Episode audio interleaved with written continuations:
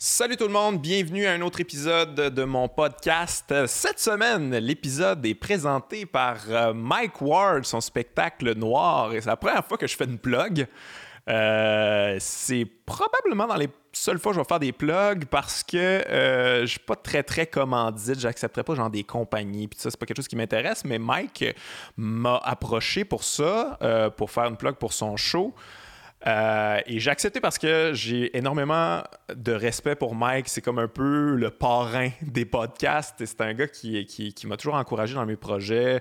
Il a été dans les premiers à m'écrire dans les débuts des premiers épisodes du podcast. Il me disait « C'est bon ce que tu fais, t'es bon, continue, puis tout ça. » J'ai demandé de venir comme invité. Il a accepté tout de suite. Super généreux, toujours été extrêmement généreux avec tout le monde dans le milieu, Mike Ward. Fait que ça me fait plaisir de plugger son spectacle noir. Pour les billets, c'est sur mikeward.ca. On va mettre les liens en dessous. Allez checker ça. Je ne l'ai pas vu, ce spectacle-là. Je vous conseille un spectacle que je n'ai pas vu, mais en même temps, moi, j'ai vu le rodage. J'étais venu au Dr Mobilo Aquafest il y a un an ou deux, probablement il y a 2 ans, faire les débuts de ce matériel-là, et c'était déjà très bon. Puis je l'ai croisé plein de fois au bordel en train de roder des affaires, toujours été extrêmement efficace. Puis je pense avoir vu à peu près le matériel de son nouveau show et c'est excellent. Les critiques sont bonnes, tout le monde dit que c'est son meilleur show en carrière. Il est en nomination aux Olivier, d'ailleurs contre moi. Il va probablement gagner. Mais j'ai beaucoup de respect pour Mike, puis je suis bien content que c'est son plus gros show là, en ce moment. C'est le show qui vend le plus. Puis c'est bien mérité. Je sais que ça a été des périodes difficiles avec tout ce qui est allé en cours et tout ça. Fait que je suis vraiment content de son succès. Fait plaisir de bloquer son spectacle noir. Allez checker ça.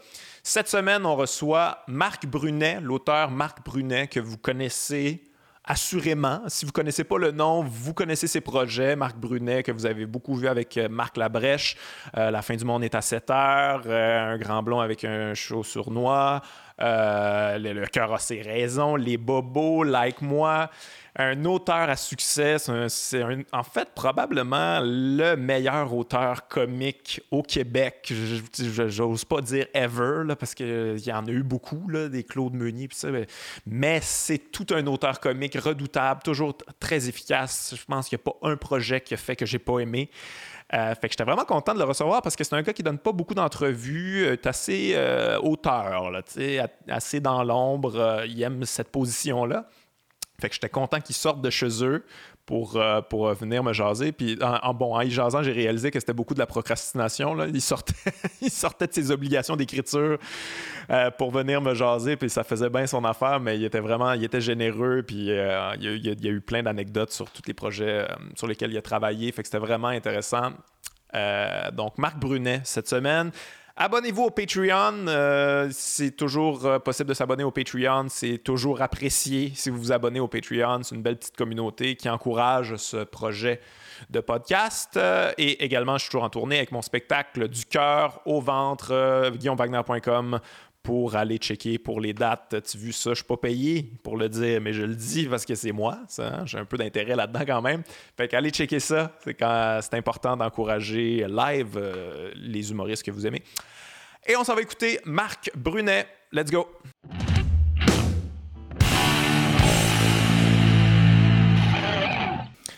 Marc Brunet. C'est moi. Oui, c'est bien toi. Merci d'être là. Bienvenue à mon podcast. Ça me fait grand plaisir. C'est un grand plaisir. Écoute, je suis un gros fan de ce que tu fais. Je suis un gros fan de ton travail. Arrête donc. Et mais je suis vraiment touché que tu viennes parce que j'ai pas l'impression que... En tout cas, je t'ai jamais vu un podcast. Puis je te vois pas beaucoup en entrevue. Non, t'en donnes pas beaucoup. Possible. Le moins possible. Pourquoi? C'est une raison à ça? Parce que c'était très auteur, secret, dans l'ombre ou...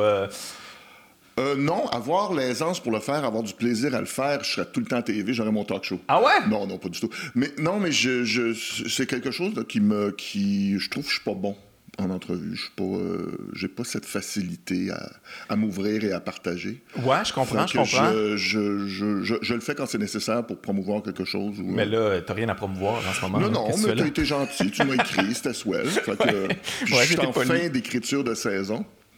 Fait d'écriture, c'est tragique à dire. On finit de tourner la saison dans 2 jours et je suis encore en train d'écrire. Ouais. Toi, est-ce que c'est toi qui as fait le choix de... Quand tu termines les projets, est-ce que tu... En fait, avant de commencer le projet, est-ce que tu te dis comme ça va durer à peu près 5 saisons ou tu y vas au feeling ou tu sens je suis un peu épuisé? J'y vais au feeling. Ouais. Les derniers shows, je teste toujours avec Marc Labrèche. Ouais. Marc se tend avant moi. Je comprends parce que lui, il est devant la caméra. Ah ouais, c'est lui qui dit comme... C'est ça. Ce que moi, me prend 4 heures à écrire. Lui, c'est tout. Faut qu'il prépare avant, qu'il prépare après, pendant. Fait que, il se tend à plus vite que moi pour ces choses-là. Mais en général, 3 saisons, c'est mon max. OK. Ouais, fait qu'il y a des projets que tu aurais continué, mais que Marc a fait comme, garde, j'ai 2 choses à faire, là. Ben, en général, c'est comme un accord. Moi, je comprends. Peut-être que lui, pas sûr. Pour me rendre compte après que finalement, il avait raison. Ouais. C'est ça. Un que j'aurais continué, mettons, c'est Le cœur a ses raisons. Ah ouais, t'aurais continué ça, mais différemment. Ça aurait pris une autre tournure. Et c'est drôle parce que ce que j'avais prévu pour la nouvelle tournure, pour Le cœur a ses raisons, c'est un peu ce que ma prochaine série va être. Okay. C'est une espèce de télé-réalité sur les coulisses de l'industrie et de la vie de ces gens-là qui sont devant les caméras. Ouais, écoute, tu peux-tu élaborer un petit peu plus sur ton nouveau projet? Parce que j'ai de la misère un peu à saisir, mais en même temps... Je vais prendre une petite gorgée. De ce que je comprends, toi-même, c'est pas complètement... c'est pas écrit encore, là, tu sais. Je commence à l'écrire là bientôt, tout bientôt. C'est une parodie d'une télé-réalité. OK. Quel type de télé-réalité? Des Kardashian, etc. Ce genre de truc-là, OK. Et dans la fausse vision de jeunes et de leur vie affective. OK. Ce qu'on retrouve un peu dans le OD, mais sans l'aspect compétition. OK. Des influenceurs, des jeunes beaux gens. C'est vraiment influenceurs. Okay. C'est des influenceurs qui partagent leur vie devant les caméras avec une espèce de productrice tyran un peu maternel, inspiré de...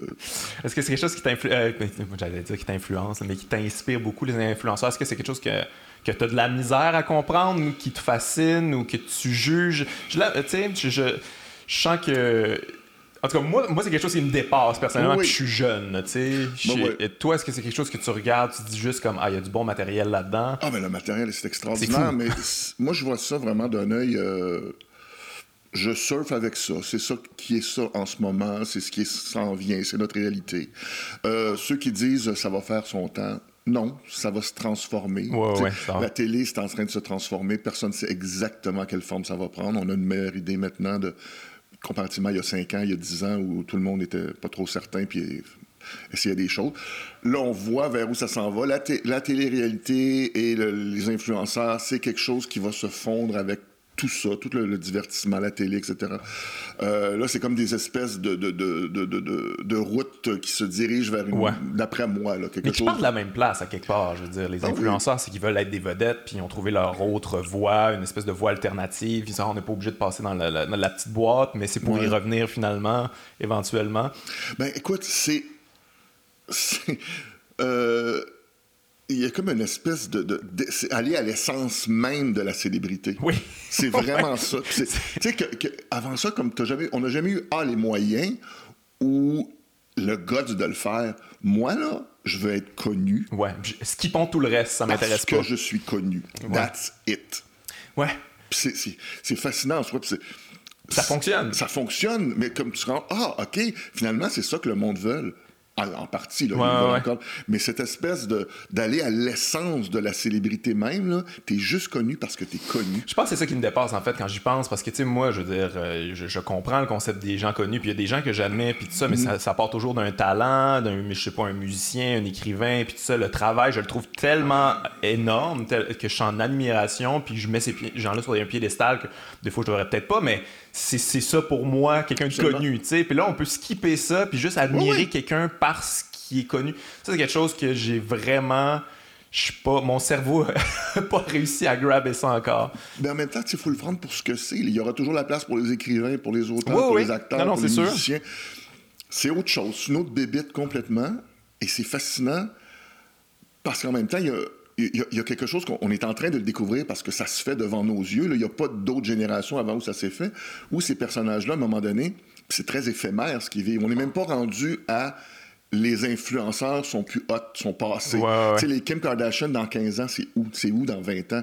Et, même ici, le P.O. Baudouin, ou Qu'est-ce qui arrive avec ça dans 5 ans, dans 10 ans? C'est quoi ta carrière? Qu'est-ce que tu fais? C'est quoi... Comment tu payes tes billes? Ouais. Parce qu'à un moment donné, même le personnage que tu te crées, au départ, faut qu'il y ait une espèce de proximité avec les gens. Oui. Je vis ça. Ah, je suis allé voir telle pièce de théâtre. Ah, je suis allé faire tel voyage. Ou j'ai tel événement ou quoi que ce soit. C'est le fun parce que je suis comme vous autres. Ouais. C'est pas longtemps après, quelques années. Ah non, t'es plus comme nous autres pantoute, là. Il n'y a plus de lien commun du tout. Fait que j'ai hâte de voir ça. Les Kardashians, c'est intéressant pour ça, parce qu'ils sont rendus dans une autre sphère totalement. Ben oui, c'est ça. Ils n'ont jamais été comme personne, en fait. Exactement. Mais c'est un freak show qu'on admire, tu sais. Puis on fait encore semblant qu'on chicane avec sa sœur parce que... puis pour des raisons niaiseuses. Puis non, c'est pas ça, vos vies. Là, ce qui était au début attachant parce que, oh mon Dieu, on voit un petit peu leur vraie vie, là, c'est vraiment rendu de la mise en scène et de la scénarisation totale, là. Mais j'ai l'impression aussi que les influenceurs de plus bas niveau, là, si je peux me permettre de m'exprimer comme ça, c'est que s'il y a une espèce de démocratisation aussi de la vedette, là, c'est que tu suis ça puis t'es comme, ben, je peux moi aussi, dans le fond, tu sais, j'ai pas besoin d'avoir un talent, c'est pas si compliqué que ça, faut juste que je mette beaucoup de travail, je feed ça le plus possible, puis j'imagine que c'est ça qui inspire les jeunes, parce que c'est beaucoup des jeunes qui sont là-dessus, tu sais. Ben, il y a l'attrait aussi de... Je pense qu'il y a beaucoup d'attrait de ça aussi. Regarde, si lui peut... Moi aussi, je pourrais faire ça. T'sais. Moi aussi, je pourrais être intéressant. Ouais. Puis, mais pour vrai, et je dis ça sans aucune admiration ou quoi, là, mais les vrais bons influenceurs, ils travaillent fort. T'sais. Ah non, mais ça travaille fort. C'est de la grosse job. Ils sont en représentation 24 heures par jour. C'est une prison. C'est vraiment une prison. Et il n'y a rien qui n'est pas analysé dans le contexte de comment est-ce que je pourrais mettre ça de l'avant pour attirer des clics. Puis dans...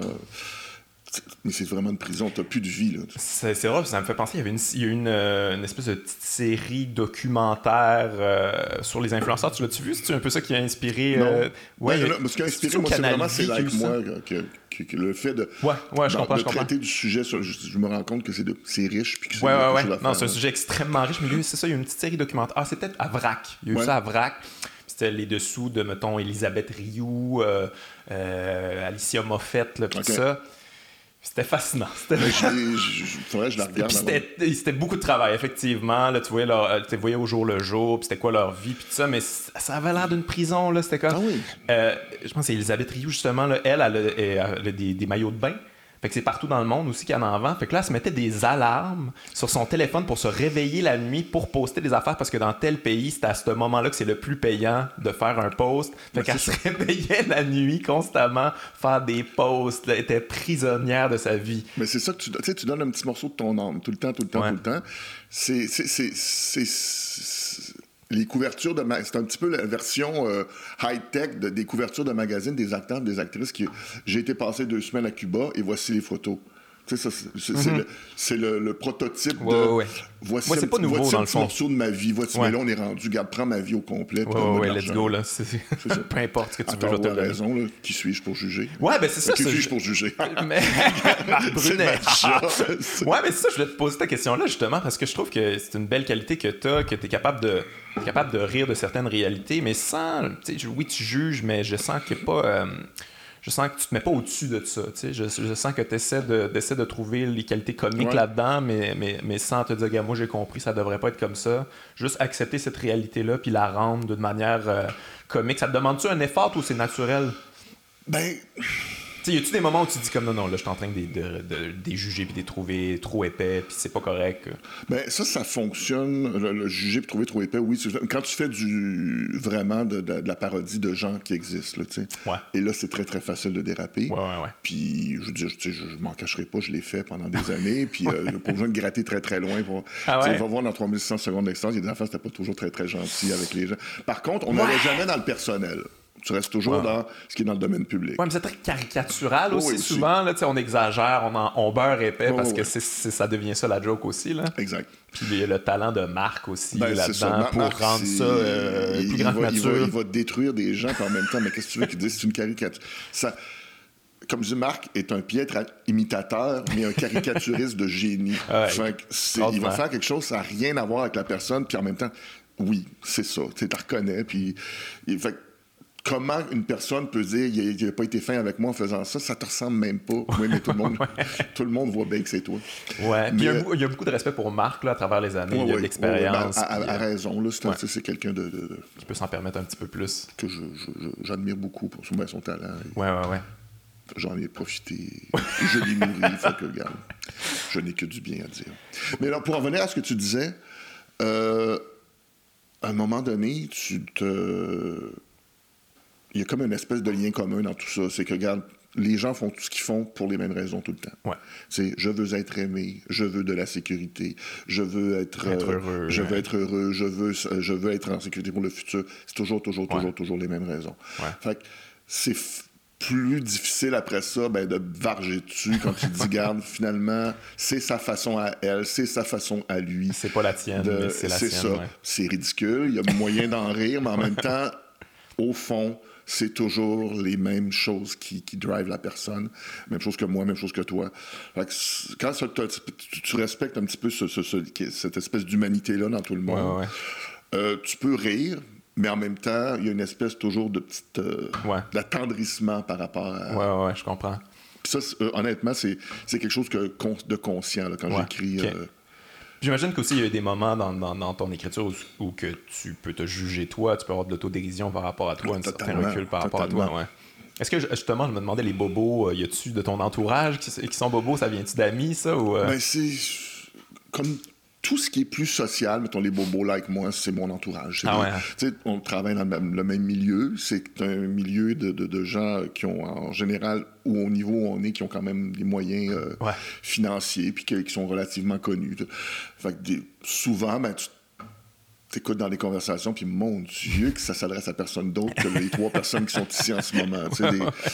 Et tu peux pas t'empêcher d'en rire à un moment donné, puis des références pointues, puis des préoccupations comme « mais non, il y a personne sur la Terre à part de nous autres qui se préoccupe de ça ». Ben, ceci dit, les bobos de Montréal se transposent partout sur la planète. Oui, ça c'est sûr. Des déclinaisons différentes pour tout le monde.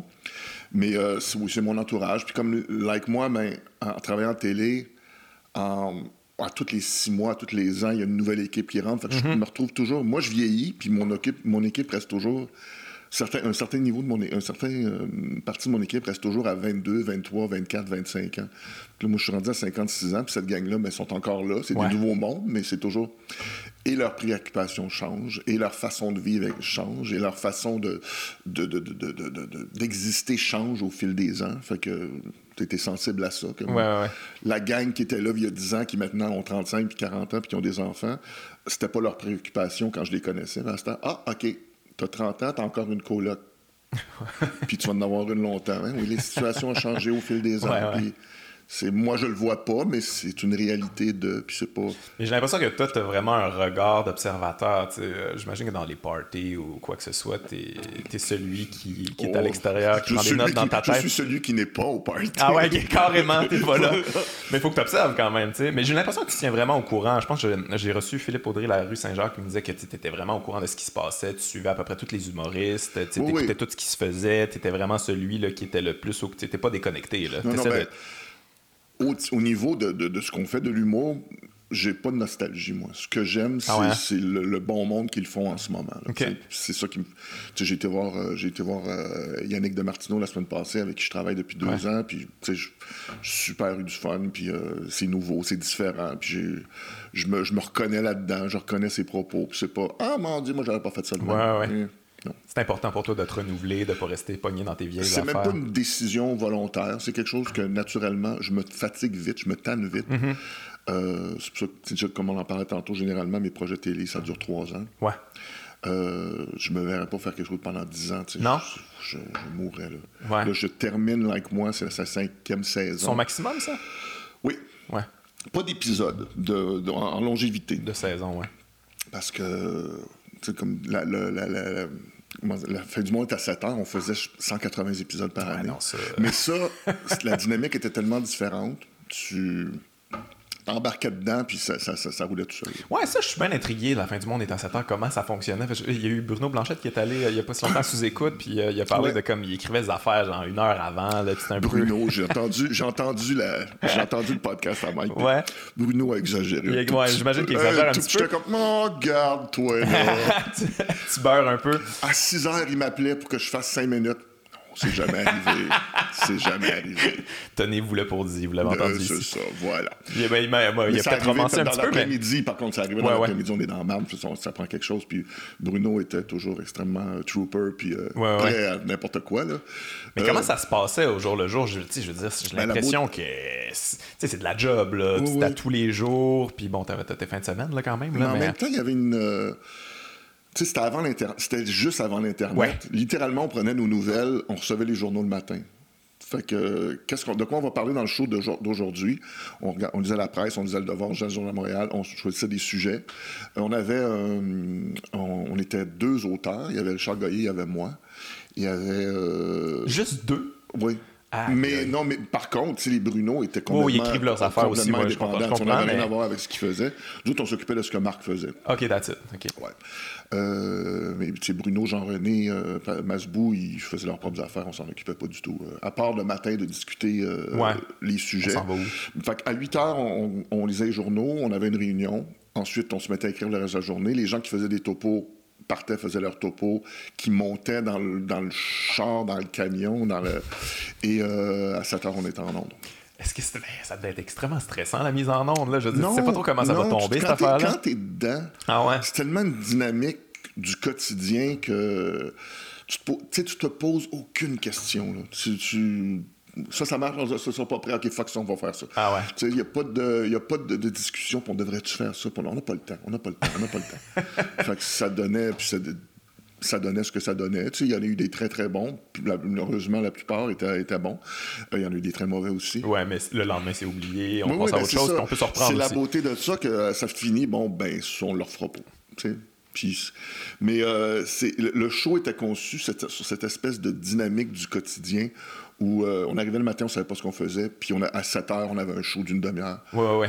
Puis la vibe était un peu ça aussi, dans l'animation, puis ça, c'est un peu de... Ouais, on sait pas trop ce que ça s'en va. Ah, c'est mauvais ce que tu fais en ce moment, mais c'est drôle parce que c'est mauvais. Tout ce qui était mauvais était assumé à 400%. Je veux dire, quand Marc était drôle, on rit. Tu t'attendais à l'équipe rire. Quand il se pétait à la gueule, on hurlait de rire, puis on nous entend, tu regardes les vidéos, tu nous entends très, très clairement. Il n'y avait aucune gêne de « Asti que c'est poche, ce qu'on est en train de faire là », puis Marc qui assume, puis qui est devant la caméra, puis qui travaille fort, puis que...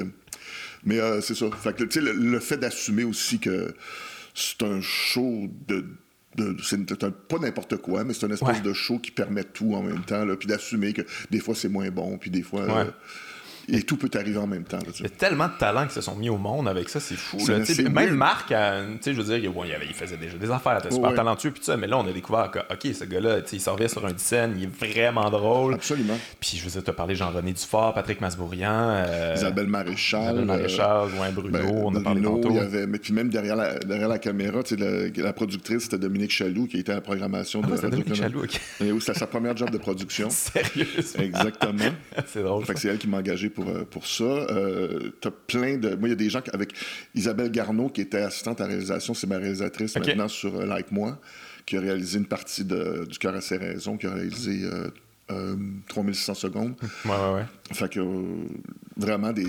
Et en avant et derrière la caméra, c'était... Mais j'imagine que, tu sais, quand l'émission a commencé, tu sais, il y avait beaucoup, beaucoup de talent là-dedans, mais tu sais, beaucoup de gens qui n'avaient jamais rien fait ou presque, là. Jean-René, tu faisais comme... Jean-René, t'as même pas supposé être en ondes. Il était recherchiste. Ah ouais, OK. Puis au bout d'une semaine, ces présentations de topo à l'équipe étaient plus drôles que ce que ça donnait en ondes avec d'autres mondes. Okay. Fait que, regarde, il fallait toi-même. Ah ouais, il écrivait pour d'autres, OK. Ouais. Ah ouais. Puis à un moment donné, c'était comme, fais-le toi-même, ça va être plus drôle. Mais est-ce que tu disais, toi, en écrivant, puis ça, puis même en télé, j'imagine, on travaille avec des, tu sais, même si le monde pas connu, ils se débrouillent quand même bien, mais dans le fond, c'était beaucoup des gros talents, là. Tu sais, tu aurais pu choisir. Est-ce que tu avais ton mot à dire sur le choix des personnes? Ou, on avait tous notre... C'était très collégial comme façon de fonctionner. Tout le monde, au niveau de l'équipe, avait son mot à dire. On finissait tous par s'entendre. Ouais. Je te dirais qu'au niveau décisionnel, c'était surtout Marc, Richard Goyer et moi là, qui décidaient de la direction du show et qu'est-ce qu'on va faire. Pas pour les topos des reporters, mais pour le show en général. Ouais.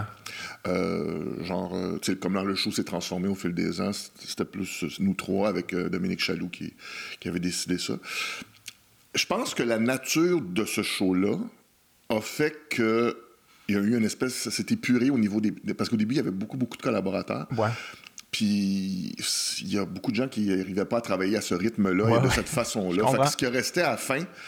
C'était la crème. Après 3 mois ou 6 mois, 3 mois, c'était ceux qui étaient capables de toffer ça puis de produire. Ouais. Alors que t'as plein... Ça prend un talent, là. Tu sais, c'est pas par hasard que tu peux arriver à faire ça. Exactement. Là. Fait que...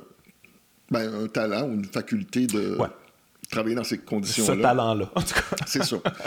Parce qu'il y a des gens qui ont participé aussi, puis que c'était comme moins leur tasse de thé, mais qu'ils ont des carrières extraordinaires aujourd'hui. Ouais. Là. Que... est-ce que tu as beaucoup appris, j'imagine, en travaillant là-dessus? Tu sais, cette manière de travailler, là, ça t'est utile encore? Pas le cœur a ses raisons, mais la fin du monde est à 7 heures, c'est la meilleure école que j'ai eue de ma vie. Là. Vraiment. Avant ça, j'avais fait de la radio. Fait que j'étais quand même habitué au rythme du quotidien. Mon Dieu, je faisais les midis fous à c'est quoi. Avec, l'écriture de radio, ça a l'air de quelque chose. J'ai jamais fait ça, mais ça a l'air... Mais en même temps, c'est une gymnastique extraordinaire. Ah, j'imagine. Qui m'a préparé pour la fin du monde à 7 heures, que quand t'arrives, tu sais pas ce que tu vas faire, t'as un show dans 2 heures, puis ça te prend du stock. Ouais. Fait que, à la mesure de ce que ça donnait pour la radio, mais c'était quand même, j'avais Anthony Kavanagh, Jean-Michel Anctil, François Morancy, André Robitaille, une gang, c'est le fun. Ouais. Mais l'expérience était le fun. Le résultat, c'est tu peux pas avoir plus fast-food que ça. Oui, non, mais c'est la radio, c'est ça le concept, là. Mais ouais, j'imagine que c'est ça, la discipline, ça a l'air extrêmement important pour un auteur. Là, livrer des textes, là, surtout en télé, surtout en radio. J'utiliserais pas le terme discipline, non? Mais productivité. Productivité. Parce que la discipline, c'est, comme je te dis, on tourne le dernier épisode, les derniers sketchs de Like Moi dans 2 jours, puis ils sont pas écrits encore. Là. Ah ouais. Fait que. Ouais, c'est qui? C'est Philippe-Audrey qui m'a justement parlé de ça par rapport à toi, qui me disait Marc, lui, il dit qu'il aime pas écrire, il aime pas ça tant que ça, mais qu'il faut qu'il le fasse. T'sais. C'est vrai mais ça? Mais c'est pas le fun écrire. Pour vrai, là. Ben, c'est souffrant. C'est faut que tu t'installes, puis il faut que ça sorte, puis des fois ça sort pas, puis tu vas prendre une marche. Le plaisir d'écrire, c'est quand t'as fini. Ouais. Ah, j'ai fini. Ah, c'est correct. C'est ton petit buzz, c'est ton petit... Mais pendant, là, avant et le pendant, c'est pas le fun. Il n'y a pas de moment où t'es comme « Ah yes, à matin, j'ai carte blanche, ça va être en onde, c'est merveilleux, puis let's go. » Non, jamais. Non. Ah ouais. Le plaisir, c'est quand tu sonnes, tu sens que t'es sur une lancée, puis OK, ça veut dire dans 1 heure, j'ai fini. C'est ça le plaisir. Ah ouais. T'as-tu entendu, parce que là, Yvon Deschamps a fait un autre tour de piste, là. Ouais. Puis il a donné une entrevue, je me rappelle plus, je pense à Radio-Canada, il a donné cette entrevue-là, puis il disait que lui, il avait toujours détesté écrire. Il détestait ça, mais il se disait comme, ah, regarde, sais-tu quoi, à ma retraite, à un moment donné, j'écrirai un livre, puis pour le plaisir, puis ça, puis il a réalisé, j'ai jamais de plaisir à écrire. Non, c'est pas le fun. C'est épouvantable, puis c'est probablement une des plus grandes plumes, là, de l'histoire du Québec. Il déteste écrire. Je comprends parfaitement. Fait qu'il faut s'obliger à quelque part. Oh, toi, est-ce que tu t'engages dans des projets en disant, je vais me lancer là-dedans et je vais être obligé de le faire. Ben oui, toujours. Carrément. Toujours. C'est comme ça que ça fonctionne. Non, mais c'est vrai. Je présente des projets pour mes projets. C'est plus qu'embryonnaire. Là. Ça va être ça. Le Like Moi, c'était ça. J'avais rencontré... c'était Dominique Chaloux, d'ailleurs, c'est ce qui a aidé un peu, là, qui me connaissait beaucoup. J'ai dit, regarde, ça va être des sketchs sur les millénarios, sur leur recherche d'amour et d'acceptation. C'était ça. That's it. C'est ça. Puis on dit, let's go, voici le chèque, vas-y. Ouais. Ben non, mais dans la mesure où il y a quand même les années d'avant qui... Non, mais je sais. Non, mais t'as une certaine... Non, c'est pas le fun d'écrire. Ouais. J'ai une fascination pour les auteurs. Tu vois ça sur Facebook, souvent, qu'ils sont heureux à écrire. Ils ont besoin d'écrire. Moi, là, j'ai besoin d'écrire pour vivre. Fuck it. Donne-moi 10 millions. Tu n'entendras plus jamais parler de moi. Ah, fais-toi. Ouais, je comprends ça. Moi aussi, je suis là-dedans. Non, mais ceci dit, j'apprécie beaucoup ce que je fais. Je sais que je suis dans une position privilégiée Puis j'ai du fun avec les gens avec qui je travaille, tout. Ouais. Mais l'exercice d'écriture, c'est pas agréable. Fait que toi, t'auras jamais ça, là, ton petit projet, le plaisir, où tu t'écris ton petit roman de side. Mais non, pour, mes projets plaisir, j'ai fait. Là. C'est ouais, ça. Non, mais je comprends, mais dans le sens ça. Que, ah, ça, je sais que ça me donnera jamais rien, mais c'est parce que j'aime tellement écrire ce petit truc-là, mon petit roman, ou je sais pas quoi, un film, ou whatever, t'as pas ça. Là, tant qu'à faire un film, je vais le faire pour que le monde le voit. Là, ouais, je comprends. Non, mais j'ai pas cette... Non, mais c'est parce que j'avais entendu Les Bougons, c'était né comme ça, là, ouais. Jean-François Mercier, puis François Avard, il écrivait ça pour le plaisir, il s'envoyait ça, puis il disait « Ah, ça sera jamais en ondes », puis ça, mais qui fait ça? Jamais! J'écrirais pour le plaisir! Ben, c'est ça. Ouais. Ben non, mais tout à fait, j'écris pas pour le... Ben non, le plaisir est pas dans l'écriture, le plaisir est dans... Le résultat, puis les gens avec qui je travaille, puis ça, c'est vraiment un grand bonheur. L'écriture en soi, c'est pas le fun. Mais c'est au même titre que, regarde, mets ça sur comme un athlète olympique. C'est pas le fun de s'entraîner, là, tu sais. Non, ça c'est clair. Chiant, puis tu le fais tous les jours. Ouais. Puis ils n'ont pas de fun à s'entraîner. Ah, je m'en vais m'entraîner aujourd'hui. Non, pas tout. Ouais, mais j'ai entendu beaucoup d'athlètes olympiques, des athlètes en général, dire qu'il faut que justement tu te fasses à croire que c'est le fun. Tu sais, que tu viennes à aimer cette espèce de souffrance-là, parce que sinon, il faut que tu crosses ton cerveau. Là. Ben oui, je peux comprendre le besoin de le faire, mais je l'ai jamais fait. T'as-tu une routine d'écriture? Ah non, c'est catastrophique. C'est le chaos total. Total. C'est n'importe quoi. C'est n'importe quoi, n'importe quand. C'est toujours à la dernière minute. C'est les fins de semaine gâchées à me dire okay, regarde, vendredi soir, là, je fais 3 heures. C'est ce qui garantit. Je sais qu'est-ce que. Vendredi soir. OK. Il est rendu 10 heures. Demain matin, samedi, là, je me lève à 6 heures. Je me suis jamais levé à 6 heures de ma vie. Puisque je travaille 4 heures, 6 heures. C'est-à-dire qu'à 10 heures, j'ai fini. C'est extraordinaire. Là, bien sûr, je me lève, il est 10h30. Fait que, OK, cet après-midi. Là, rendu à 1h l'après-midi, il est rendu trop tard parce qu'après ça va être 3h. Faut que j'aille chercher du fun. Là, ensuite, le samedi soir, là, je fais rien. Là, je vais rester chez moi. Je sais ça, que tu vas faire ça. Mais j'y crois encore. Okay. Le plus sincèrement du monde. Et il y a un petit buzz à ça. Quand tu repousses un deadline, l'acceptation que tu vas le faire demain, là, je viens de me donner le congé. Petit high là, que ça te fait, là, ça, je peux te dire, je suis un petit peu addict à ça. Ah, moi, j'adore ça aussi. Je l'ai fait encore ce matin. J'avais un sketch, puis je m'en venais ici, puis j'avais prévu que j'écrivais 3 heures. Je me suis pas levé pantoute tout à l'heure pour écrire 3 heures. Et à 10h30, j'ai décidé, j'aurais pas le temps de finir, mais... En arrivant chez nous, tantôt, je vais le faire. J'ai eu mon petit... Ah. Fait que t'es un grand procrastinateur. Oui. Mais est-ce que t'es genre d'écrire la nuit justement pour ça? Parce que moi, c'est souvent ça, parce que t'es comme, bon, mais c'est ma seule option. Là, bon, aller me coucher ou écrire. Aller me coucher, je vais me poser tant que ça. Fait que, let's go, je vais faire ça. Ouais. C'est ton moment. Je l'ai fait beaucoup. Plus jeune. Le cœur a ses raisons, ça a été écrit entre minuit et 6 heures du matin. Fuck. Dans la panique. L'angoisse. T'as même plus d'angoisse. Là. T'as une vision de tunnel de... Comme je te dis, le fun n'est pas là, mais tu le fais. Mais qu'est-ce que tu fais quand t'es supposé d'écrire, justement, puis tu le fais pas? N'importe quoi, écoute, tu fais le ménage? J'avais un épisode du cœur... voyons, comment ça s'appelle? Le cœur a ses raisons, qui était dû... J'étais dû pour le lendemain. Il n'était pas dû pour le lendemain, il était dû 2 semaines avant. La réunion de prod était à midi le lendemain. J'avais des notes, j'avais rien d'écrit. Et à 11h30, j'ai regardé l'horaire des cinémas, puis il y avait Batman que j'avais déjà vu. Que t'avais déjà vu. Et j'ai été voir au Colossus à Laval. OK, ça, c'est vraiment de la fuite, là. Oui, c'était malade mental. Il était comme à 10h. Fait que vers minuit et demi, le film était fini. Je suis retourné chez nous. J'ai été invité chez Dunkin' Donuts. Il y avait des Dunkin' Donuts à l'époque. C'était peut-être un Tim Hortons. Peu importe. Je me suis acheté un café. Je suis revenu chez nous. Puis là, j'ai écrit jusqu'à 11h le lendemain matin. J'ai envoyé le texte par email. J'ai pris ma douche. Je me suis rendu au bureau pour la réunion de prod. Ouais. J'ai lu le texte aux gens parce qu'ils ne l'avaient pas lu. Ouais. Tout le monde était là, le décor, etc. Puis Et voilà. Mais en tout cas, je t'écoute parler, puis j'imagine que ça fait partie de ton processus. Oui. Dans le fond, tu as besoin de l'urgence, toi. Oui, tout à fait. Il faut que ça se passe là, puis c'est comme ça que tu crées. Essaye pas de changer, essaye pas de... C'est le même, ça marche. Écrire d'avance, genre, tu serais pas capable, j'imagine. Il n'y a rien qui sort, pour vrai. Ouais. Je vais avoir des vagues idées de peut-être, idées de... Est-ce que tu trouves ça épuisant à longue, depuis toutes ces années-là, d'écrire avec cette espèce d'urgence-là? Puis j'imagine que ça devait fitter avec toi, justement, la fin du monde est à 7 heures, parce que c'est juste ça, là, c'est juste d'écrire d'urgence, là? Ben, c'est ça. C'est que ce n'est que de l'écriture d'urgence. Même quand j'étais plus discipliné, comme 3600 secondes d'extase aussi, c'était très... En une semaine, on faisait un show d'une heure. C'était toujours dans l'urgence, t'as pas le choix. Fait qu'il faut pas que j'aille le choix.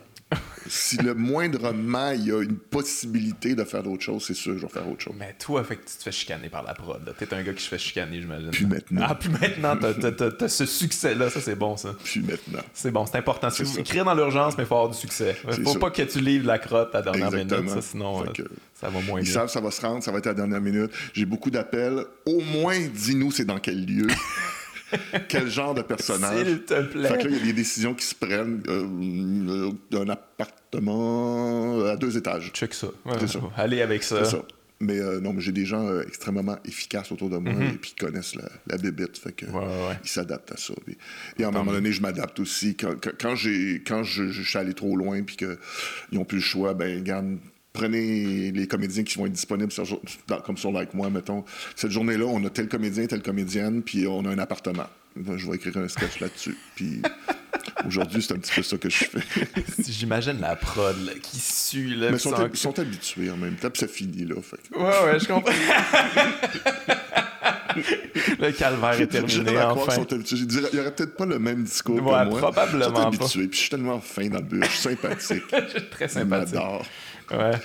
Mais là, je me demande justement comment t'as commencé à écrire, toi, parce que vu que t'aimes pas ça écrire, t'étais-tu quelqu'un qui faisait ça on the side? Comment t'as commencé? Toi, t'as-tu fait l'école de l'humour? Oui, j'ai fait l'école en 92.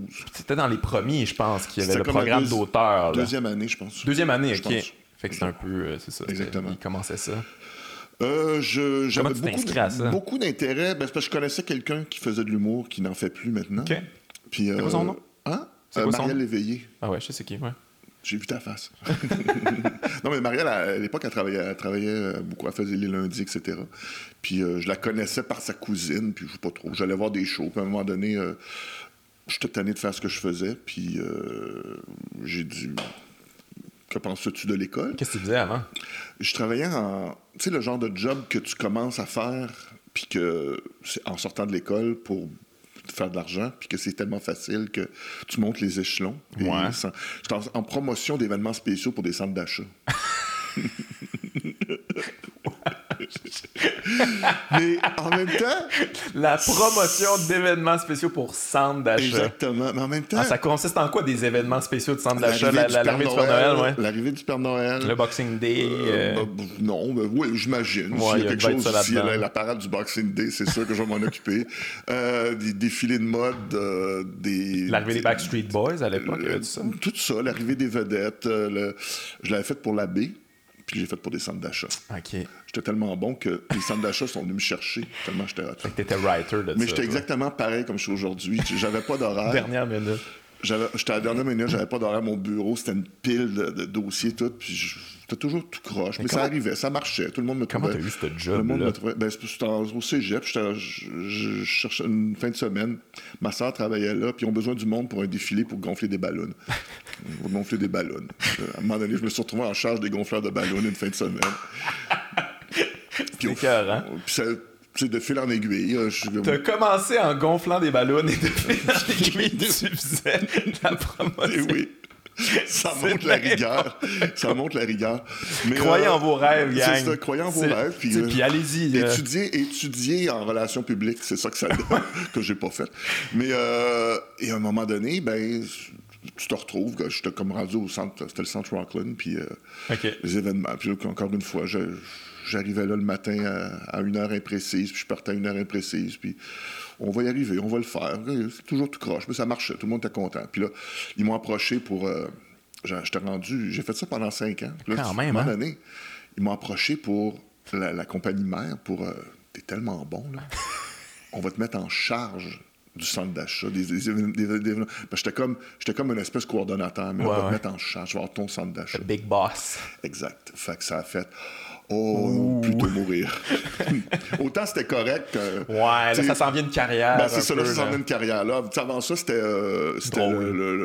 l'ado attardé qui ne sait pas trop ce qu'il va faire dans la vie, que j'ai un chèque de paye, puis c'est pas stressant, il n'y a aucun stress, tout le monde est sympathique, puis tout.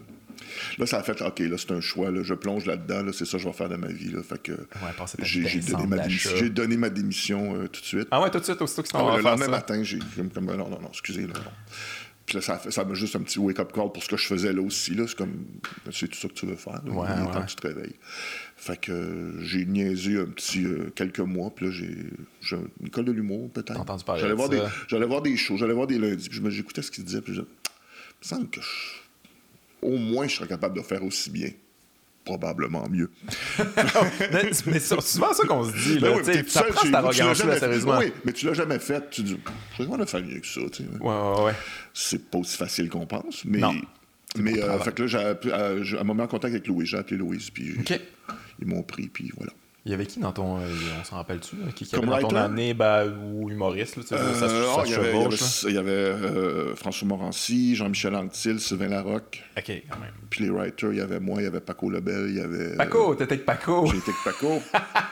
Personnage! Ben là, il a arrêté sur Twitter. Là. Il s'est calmé, mais c'était tout un personnage. Mais... Je le connais pas personnellement, mais je le connais par Twitter, ce qui est pas nécessairement toujours positif. Non, je suis pas représentatif de la bébite, c'est... Un gars particulier, très sympathique, très charmant, mais c'est une bébête. Ouais. Mais bon gars, nice. Mais fait que là, t'as fait l'école de l'humour, t'as-tu commencé à travailler tout de suite en sortant? Oui, j'ai commencé à travailler avant d'avoir fini. Là. C'était quoi ton premier contrat en écriture? C'était une espèce de... tu sais, le genre de contrat que tu prends, puis que t'es content, puis « Hey, je travaille pour vrai! » Ouais. C'est souvent pas les meilleurs. C'est une espèce de bye-bye à Québec, au Capitole. OK. Avec... comment est-ce qu'il s'appelle, non? Voyons. Le gars de je ne rappelle pas son nom, c'est la personne la plus connue. Comédien, humoriste, animateur de quiz. Patrice Lécuyer. Oui. Bernard Fortin. Et il y avait René Simard et Dorothée Berryman. Vraiment le quatuor que tu dis. OK.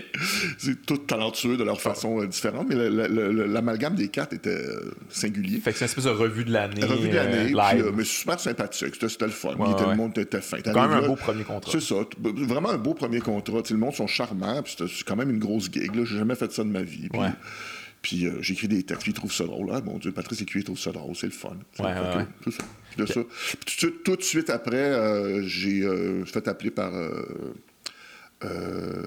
c'est quoi pour la radio? J'ai commencé la radio. J'ai commencé la radio. J'ai vu que tu avais fait Virus. Oui, ça venait de la radio, ça. Ça, c'est extraordinaire. Ça, là, les gens se rappellent de ça, mais moi, je me rappelle, j'étais jeune. Là. C'est extraordinaire. Je me rappelle d'avoir hâte de l'écouter, tu sais, puis là, finalement, faire oh mon Dieu, mais j'étais jeune. Il y avait Mike Bossy à la co-animation. C'était François Massicotte qui animait, puis il y avait Mike Bossy qui co-animait. C'est quoi, ce choix-là? Mais ça venait de la radio. C'était les Midi Fous, tu avais Mike Bossy qui était là. Okay, t'avais François Massicotte, mais oui, puis il faisait de l'humour. Mais pourquoi? Honnêtement, là, il était fucking drôle. Ah là. Ouais? Ah ouais. Il y a une voix particulière. Il est déjà drôle quand il veut pas être drôle, ça, c'est sûr. C'est vraiment un gars brillant, là. Ouais, non, j'en doute pas. Puis moi, je suis arrivé là, puis je n'avais aucune idée qui était Mike Bossy, qui était comme la vedette du hockey de l'époque. Ouais, c'est une légende. Malade mentale, une légende. Fait que tu vas travailler avec Mike. Puis là, honnêtement, ça a cliqué les deux parce que je n'avais aucune notion de qui il était ou d'où il venait ou quoi que ce soit. Puis moi, c'était juste un gros goofball. Là. C'était quel épais et drôle et intelligent. Et... Fait que ça a cliqué. J'ai travaillé avec lui. J'écrivais ses textes. Puis, en tout cas, François Massicotte était là-dessus. Puis lui, il a été approché par... qui était TQS à l'époque pour faire une espèce de... Le fameux talk show, le fameux talk show humoristique que tout le monde...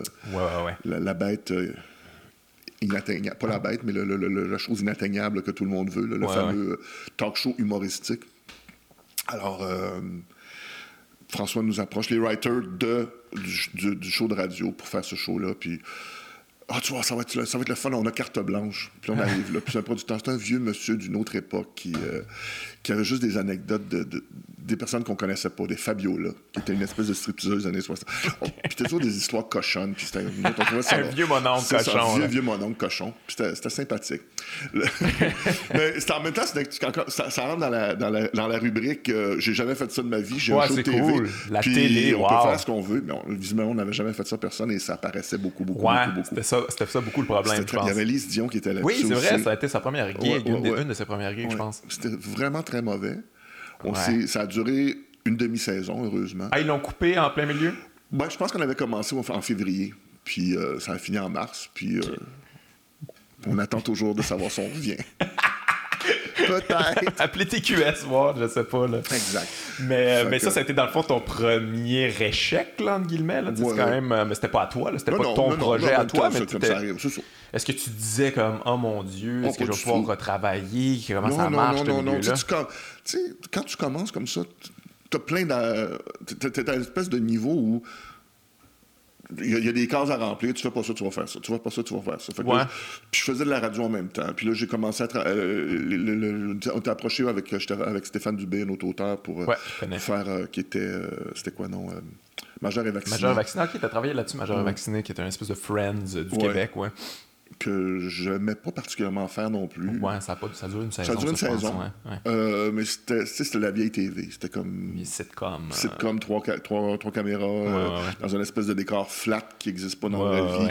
Que tu vois la photo quand tu présentes la scène de l'appartement de l'extérieur, puis quand tu vois l'intérieur, ça n'a aucun... ça se peut pas. Ça ne rentre pas là-dedans. Impossible, ça se peut pas. C'est l'appartement du plateau en long, tout est fait en...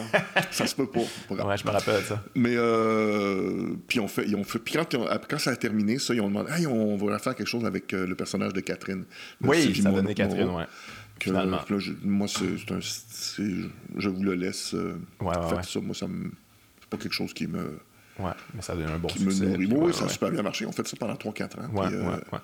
Moi, c'est un style qui m'intéressait moins. Mais... C'était un sitcom pur et dur.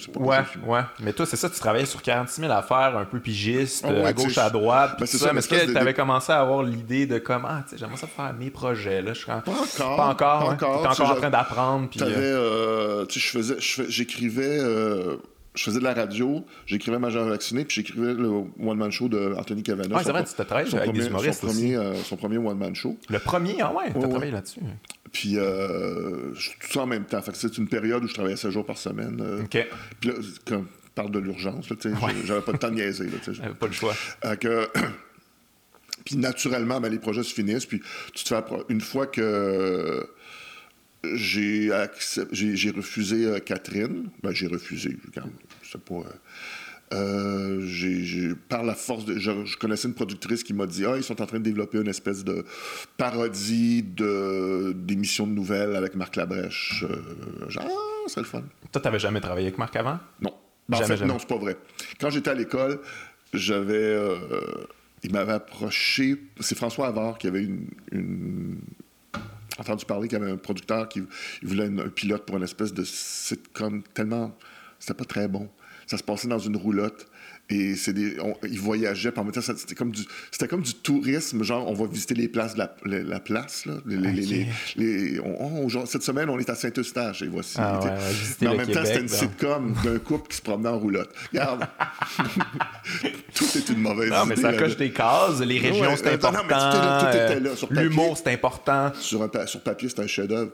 Mais... Quelle mauvaise idée. Qui ça va intéresser? Les gens en humour ne s'intéresseront pas à ça. Les gens qui veulent voyager ne s'intéressent pas à ça. Comme on n'a plus de budget, c'est littéralement on va visiter Saint-Eustache puis Saint-Joliette si on a de l'argent.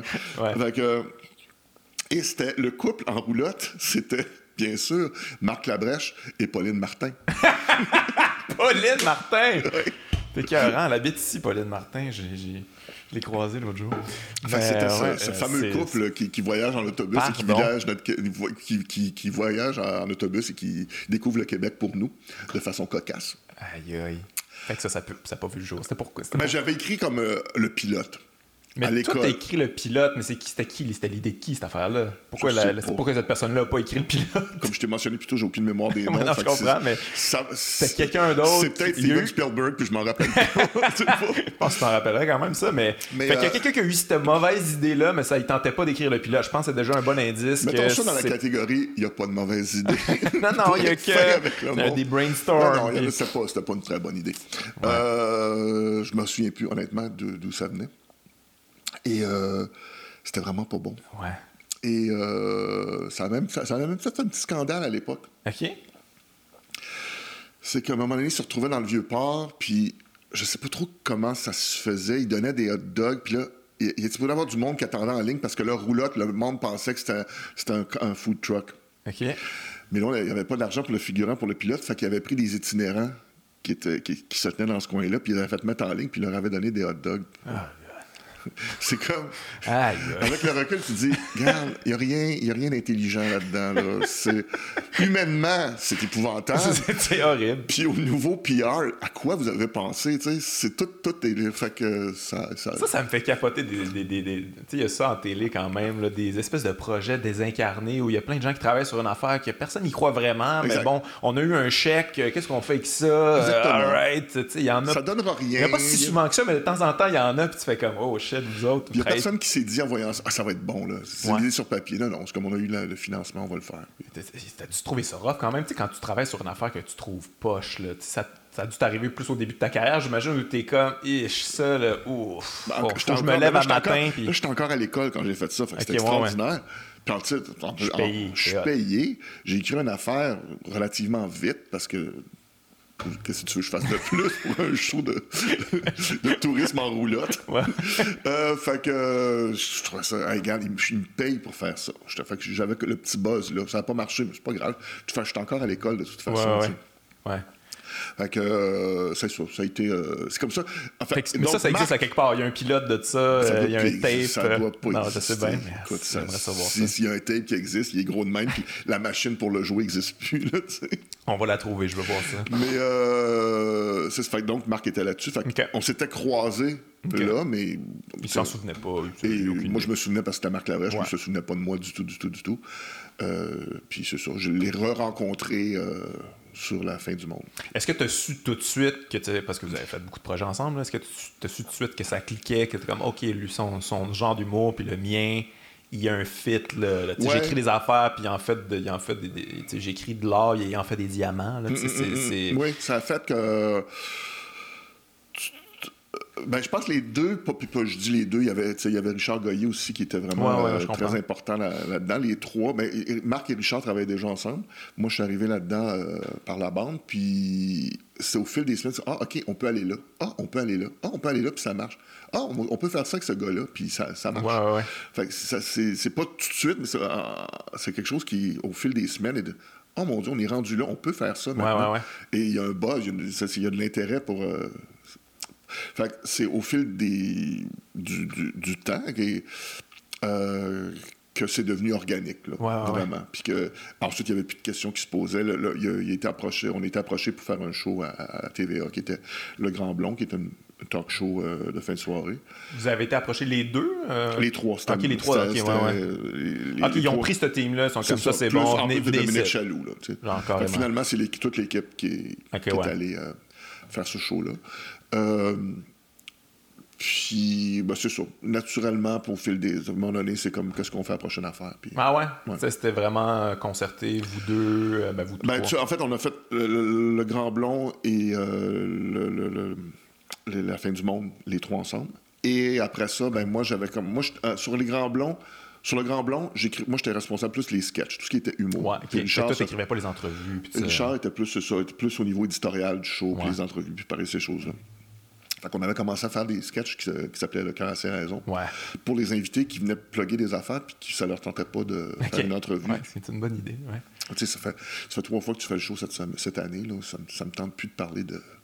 Fait que viens faire ça, c'est un sketch, puis à la fin, on te dira ce que tu fais, puis tes dates. Fait qu'on a commencé ça avec les Dion, puis en dedans de 3 ans, on a fait 40. Puis à la fin, il y a quelque chose, là, il y a quelque chose de riche à exploiter, là. Fait que... Mais ça me fascine quand même que que ça existait en tant que série. Tu sais, moi, je l'écoutais à l'époque, j'écoutais les sketchs du Grand Blond, puis ça, je trouvais ça très drôle, puis je trouvais que ça fonctionnait. Mais quand j'ai su qu'il y avait une série, j'étais comme tabarnouche. Moi, je sais pas comment tu l'as abordé, ça, mais c'est parce que c'est long, là, un épisode de 22 minutes. Ça prend une trame narrative, ça prend une ligne directrice, ça en prend beaucoup de gags aussi, là, tu sais, c'est très punché. Ouais.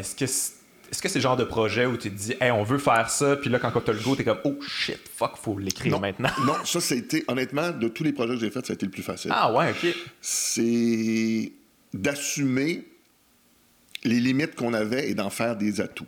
C'est-à-dire, on n'a pas de budget. Fait que, on va avoir des décors en carton. Jouons sur le fait qu'on a des décors en carton. Fait qu'une fois que tu as accepté ça, qu'au niveau. Au niveau visuel, au niveau de... T'as pas besoin de t'arrêter au fait qu'on peut être sur la lune demain puis que... Ouais, ouais. Ensuite, revenir au restaurant après, tu peux faire absolument n'importe quoi. Fait que le show a été conçu que, regarde, on peut faire fucking n'importe quoi. Ouais. Et le but, c'était que les sketchs, c'était le point de départ de ça. Fallait l'amener ailleurs. Fait que tout l'aspect slapstick, humour visuel... ça a été rajouté par après. Okay. Les regards, les échanges de regards, OK, on l'a fait 1000 fois. Ça peut pas être juste ça. Ça, c'est un point de départ. Qu'est-ce qu'on peut faire? Bien là, c'est toutes les conventions visuelles, les conventions de soap. On peut jouer là-dedans. Là. Ouais. Fait que, et tout devient un gag. OK, le personnage va ouvrir la porte. Qu'est-ce qui peut arriver quand il ouvre la porte? Elle s'ouvre pas, elle s'ouvre-tu, elle s'ouvre du mauvais bord. C'est le décor qui tombe au complet. Et ça, c'est infini. Là. Ouais. T'es-tu un gros fan de slapstick? C'est quelque chose que t'admires, que t'as écouté? Ben, tu sais, quand j'étais Charlie jeune, Chaplin, Buster Keaton... non, mais ben, j'étais plus la génération... les Airplane, ces choses-là. Ouais. Ouais. Jeune adolescence, c'était des chefs. Mel Brooks et compagnie. Ouais. C'est ça. Fait que, tu sais, tu vois ça puis tu te dis, ah, OK, c'est possible. Est-ce que t'en as écouté beaucoup de soap pour t'inspirer? Non? Ah ouais? Non, c'est tellement redondant. Non, mais je comprends, mais peut-être... La nature du soap, c'est que... c'est épouvantable. C'est mélodramatique, puis ils répètent toujours la même chose, tu sais. Sinon, ce serait pour l'écrire, ce serait impossible, puis les gens suivraient pas. Fait qu'en une semaine, il se passe à peu près 5 minutes de nouvelles affaires. Le reste, c'est juste du monde qui se répète tout le temps la même affaire. Fait que comment meubler ça? Ben, c'est avec... les entrées, leurs sorties, les espèces de conventions, comment on se parle, la façon dont on va se parler, quand on se parle au téléphone, qu'est-ce qui arrive, le fait que l'image soit séparée en deux, sont-ils dans la même pièce juste avec un bâton à côté, entre les deux. Fait que c'est de jouer avec toutes ces espèces de conventions-là qui étaient infinies, mais au niveau de la trame narrative d'un soap, regarde... c'est toujours des trahisons, puis c'est toujours du monde qui n'en reviennent pas. Ouais. À part pour le sourd, ben, c'est ça. Ouais, on peut tourner autour de ça. Est-ce que tu as été surpris d'avoir le go là-dessus? Parce que j'ai l'impression que c'est ton premier projet. Oh my God, non. Ça s'est vendu en 10 minutes. Ah ouais. Mais c'est quand même ton premier projet. C'est quand même out there, là. Ouais. Tu sais, La fin du monde, puis après ça, Le Grand Blond, puis là, après ça, son premier projet, là, c'est Champ Gauche. Puis tu étais surpris toi-même de faire comme, OK, on est rendu à un niveau où on peut passer ça.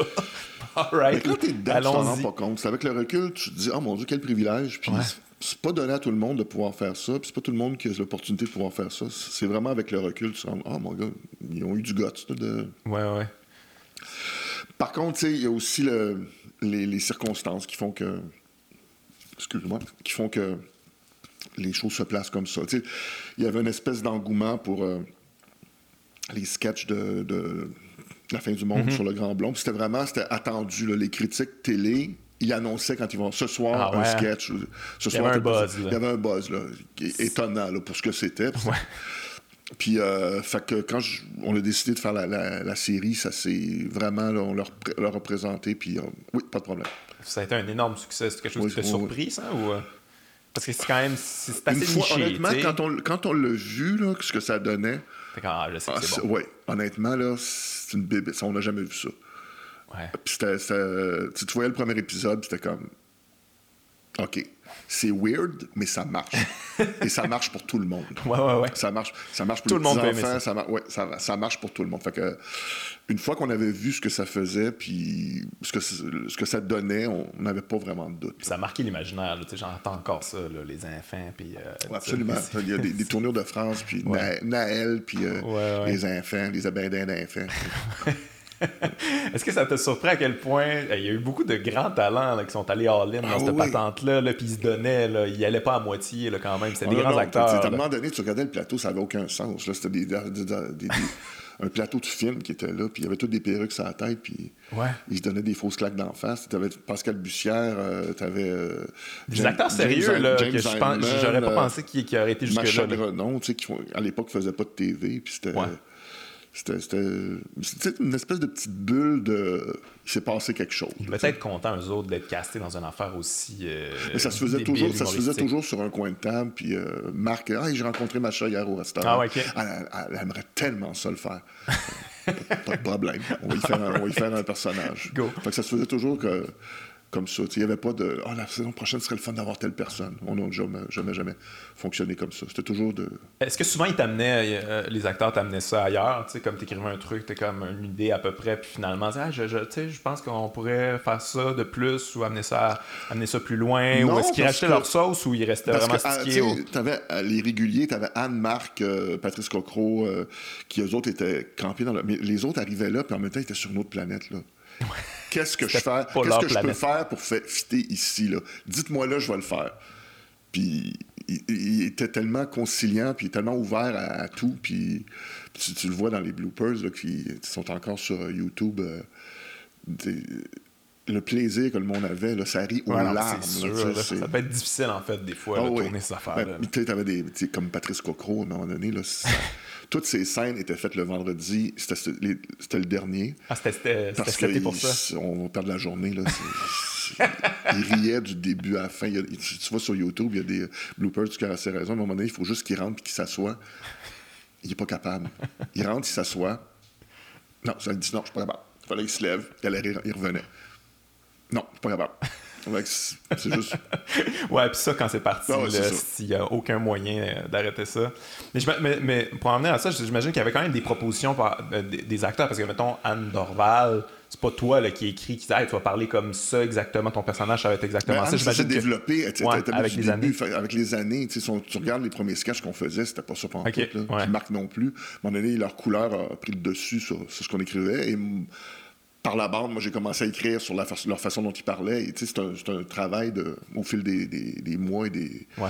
Ça se fait à deux. Là, je ne vais pas imposer ça, puis eux autres sont pas arrivés, puis je vais le faire de même. Naturellement, le jeu s'en va dans une direction, fait que l'écriture suit et vice-versa. L'écriture, fait qu'il y a pas de... C'est ça qui fait les meilleures choses. C'est quand c'est organique comme ça, comme avec Anne, comme avec Marc, il y a quelque chose qui se développe sans qu'on en parle. Si tu imposes quelque chose à un acteur comme ça, tu vas le faire de même. Ouais. Ça va peut-être marcher, peut-être pas, mais c'est jamais aussi bon que si c'est sa lancée naturelle. Là, Puis là, toi, à ce moment-là, tu as découvert aussi le talent comique de Anne. Anne Dorval. Est-ce qu'on connaissait? Elle avait déjà fait des affaires humoristiques avant? Parce que là, c'est comme, oh shit, t'es donc bien drôle, cette fille-là. Non, Anne, c'était la tragédienne. Là. Elle faisait les classiques au théâtre. Puis elle fait du chambre en ville à brailler son âme pendant des années. Puis elle faisait de la télé, des shows de téléromans, là, puis mon chum me laissait, puis vient prendre un café, là, puis au théâtre, elle était reconnue comme une grande actrice, mais toujours extrêmement dramatique et tout. Mais le gros drame, c'est pas loin de la comédie. Là, non, c'est clair. Quand c'est assumé, il y a des comédiens qui jouent très, très dramatiques, qui sont pas capables de voir la ligne entre... Ça devient comique, là. C'est parce que t'as pas grand-chose à rajouter que c'est un clown, là, tu sais. Il y a personne qui crie de même dans la vie, là, ça existe pas, là. Et Anne a cette intelligence-là, puis ce talent-là de... Je vois là, mais je vois très, très bien comment est-ce que... En faisant la même chose, puis c'est facile de tomber dans littéralement le burlesque. Tu ne prends pas trop au sérieux, puis que tu es capable de traverser cette ligne-là. Il y en a qui ne veulent pas la traverser parce qu'ils se prennent très... C'est comme un acteur sérieux, puis c'est ça, puis c'est ça. J'ai une espèce de pudeur naturelle qu'ils ne voient même pas. Ils sont entraînés, ces acteurs-là, pour s'ouvrir. C'est vrai. Mais avec ça, il y a comme une espèce de pudeur. Non, je ne peux pas aller là. Dans l'humour, là, tu veux dire, T'auras beau leur expliquer, en parler, tout, c'est émotif. C'est comme je peux pas aller là. Quelque chose de vulgaire, de trop... Je sais pas, c'est comme ça dénature tout ce que j'ai fait avant. Ouais. Puis dans les écoles de théâtre, je veux dire, disons-le, l'humour n'est pas particulièrement une priorité. Je comprends. Tu vois beaucoup de gens en audition, puis... Ceux qui ont fait les écoles de théâtre, qui sont bons comiques, c'est pour ça qu'ils l'ont pas appris là. Ouais. C'est une nature comique. Oui, c'est ça. Il faut l'avoir naturellement aussi, là, j'imagine. Il y a quand même quelque chose qui est inné là-dedans. Mais je me rappelle, j'avais fait ce commentaire-là à un moment donné, un talk show. Il y avait Marc Labrèche, justement, puis j'avais dit comme j'admirais beaucoup Marc parce que c'est un grand acteur, puis il est capable d'être comique aussi, puis je trouvais que c'était pas donné à tout le monde, puis je disais que souvent c'était quasiment mieux d'engager, tu sais, pour un truc comique, c'est quasiment mieux d'engager un humoriste qui va jouer so-so, mais au moins il va avoir le bon timing, puis avoir cette espèce de manque de sérieux là, que d'engager un acteur qui est pas capable d'y aller, puis qui a une espèce de certain pas mépris de l'humour là, mais c'est parce que il y a comme je pense, je dis ça sous toute réserve parce que j'ai pas fait de conservatoire ou d'école, mais ce que je vois en audition, c'est qui et ce qu'on me dit aussi des comédiens avec qui je travaille, des jeunes comédiens, puis qui me disent encore ça, que j'entends encore aujourd'hui, puis je me dis, ça fait que ça évolue pas. Et je vais peut-être me faire ramasser par des gens de... Mais la comédia dell'arte, c'est bien le fun, là, mais c'est plus ça. Non. Si tu... Depuis quelques mois. Ça fait pas longtemps, là. Ça vient juste d'arrêter. Tu vois les comédiens qui ont eu une formation de comédia dell'arte qui arrivent et ils jouent comme s'ils étaient dans une émission pour enfants. Ouais. Un méchant, ça parle comme ça. Tu sais, un niaiseux, ça parle comme ça. Non, non, non. C'est plus subtil que ça. Non, c'est dans la vérité. L'humour, c'est dans la vérité. Ton personnage n'a pas besoin... Si t'es dans la vérité, tu peux être aussi... Tu sais, Marc Labrèche, on s'entend, il est capable de jouer énorme et tout. C'est toujours dans la vérité. Mm-hmm. Son personnage n'est jamais dénaturé. Mais si tu joues comique, comme tu sais très bien, là, ça ne marche pas. Il faut que tu sois dans la vérité de ton personnage. Ouais, et ton personnage, aussi énorme qu'il peut être, il y a une vérité. Puis si tu ne respectes pas ça, puis son background, puis qui il est, puis sur quoi... Ça ne marchera pas. Puis dans les écoles, il y a comme... On enseigne le drame. On n'enseigne pas le drame, mais le jeu, comme il doit être enseigné et tout. Et quand on arrive dans la comédie, bien là, c'est une petite sous-catégorie. Mais c'est une forme de mépris, là. C'est comme... La comédie, ça se joue comme ça. Ouais, mais quand c'est pas... Puis le moindre stand-up qui a du succès va voir ça, puis va dire « Ben non, c'est pas le même que tu fais ça, là, tu sais. » Ben, j'ai l'impression qu'il y a quand même beaucoup de ça, de cette conception-là de l'humour dans les comédies, dans les films. T'sais, c'est très américain aussi. T'sais, les comédies sont très grosses, sont très, très gras. Là, c'est surligné. Tandis que, mettons, les comédies françaises, il y a quelque chose de plus subtil quand même. Même si ça gueule là, souvent un peu de manière épouvantable. Mais il y a plus... Tu sens un certain respect. Là. C'est pas comme une espèce de sous-catégorie où tu y vas all-in sa comédie ou tu y vas pas pantoute, mais... Non, mais moi, honnêtement, j'ai pas de jugement par rapport à l'intellectuel ou le burlesque grand public. Si c'est drôle, c'est drôle. Non, mais oui. Puis ça reste, comme je te dis, ça reste dans la vérité. Tu sais. Tu prends un personnage de Adam Sandler, si ça marche, son personnage, oui, c'est un gros colon, il est dans la vérité de ce personnage-là. Ouais. C'est pas quelque chose qui a accolé ou il s'est sorti de ce qu'il fait normalement pour faire quelque chose de complètement différemment. Il y a une vérité, il y a quelque chose de fondamental dans ce qu'il fait, ses souffrances. Et là, c'est quand tu rentres, mettons, le problème, c'est quand tu commences à parler à un comédien de cette vérité-là, ben là, on va chercher trop de background, puis cette espèce d'équilibre que c'est dur à expliquer. En même temps, non, oublie tout ça. Puis en même temps, quand tu le fais pas, tu dis, oui, mais cette personne-là, il y a ça. Ouais, t'es toujours on tombe dans l'instinct, là, carrément. Là. Tu l'as ou tu l'as pas un peu, malheureusement. Là. C'est plate, mais c'est un peu de même. Toi, on a parlé de film, mais c'est quelque chose qui... Parce que t'en as écrit... J'ai fait un, c'était Nuit de noces en 2000. Ouais, c'est quand ça fait un petit bout, c'est quelque chose qui éventuellement peut-être aimerait revenir. Oui. Tu vas éventuellement te commettre là-dedans puis t'obliger? Ben peut-être, je sais pas. Peut-être après mon prochain projet, je sais pas. OK. Mais j'ai des idées de choses qui ne se... Tu peux pas faire en 25 épisodes ou même 6 épisodes, ce serait trop long. Là. Ouais. Parce que je pensais à ça parce que on parlait de tes projets puis tout ça, puis je réalise que tu as travaillé beaucoup avec des acteurs, en fait. Là, les deux. Oui, je sais les deux, mais tu as fait beaucoup de projets comiques, là, en fait. C'est pas mal ça ton succès. Ben, puis c'était souvent des acteurs. Tu sais, like moi, tu as été chercher des humoristes, mais tu étais aussi chercher des acteurs qu'on connaissait pas pendant tout, ben, puis qui ont des grands talents. C'est des auditions. Oui, c'est vraiment là-dedans. Des auditions, tu le sais en 3 minutes. Là. Ah ouais? Hein? Ils se mettent à parler, puis c'est comme, non. Ou, intéressant. Ouais.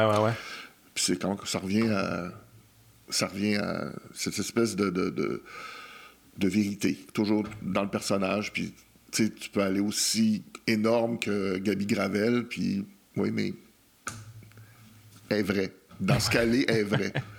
Ça, comment ça se passe justement l'écriture de ce genre de sketch-là? Parce que ça part de toi, là. C'est toi qui l'écris, mais après ça, c'est la proposition de l'actrice, mais tu sais, elle rajoute son talent là-dedans, mais en même temps, toi, tu te nourris aussi, j'imagine qu'après ça, tu vois le sketch, ça fonctionne, je vais m'en rajouter, on va aller plus loin dans ces affaires-là. Tout à fait.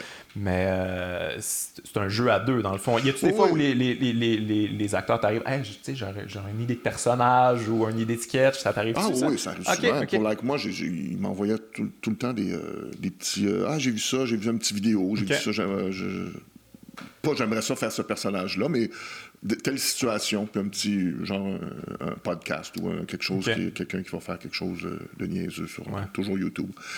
Puis beaucoup des sketchs sont partis de là. Okay. Mais de quoi qu'on parlait avant ça, parce que on parlait de films. On a parlé des acteurs, tu joues avec beaucoup des acteurs. Oui, c'est ça. Non, mais moi, audition, c'est at large. Même quelqu'un qui n'a pas joué, tu sais... Ah ouais? Il est capable de faire texte comme du monde. Let's go. Ça va marcher. Ça va marcher. Plutôt que quelqu'un avec qui tu vas devoir... Oui, mais c'est un super bon acteur ou c'est une super bonne actrice.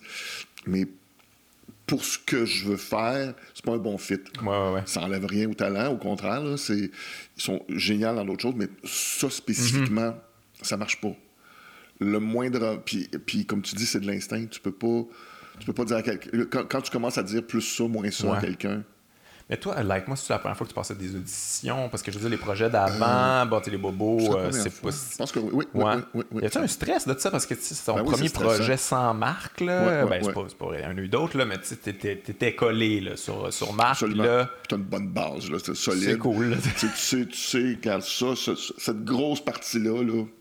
pas t'en occuper. Ça marche tout seul. Ouais, puis au pire, si ça fonctionne pas, il peut prendre le hit aussi. Tu sais, ça peut être Marc, c'est pas c'était pas le bon. C'est ça, je me dis tout le temps, c'est de la merde. C'est pas de ma faute. De carrière, ça, c'est fini. Ouais, non, mais pour vrai, il y avait un gros stress la première. Tu sais, puis c'était. C'est un gars. Il y avait des nouveaux visages aussi dans la cour. Tu sais pas.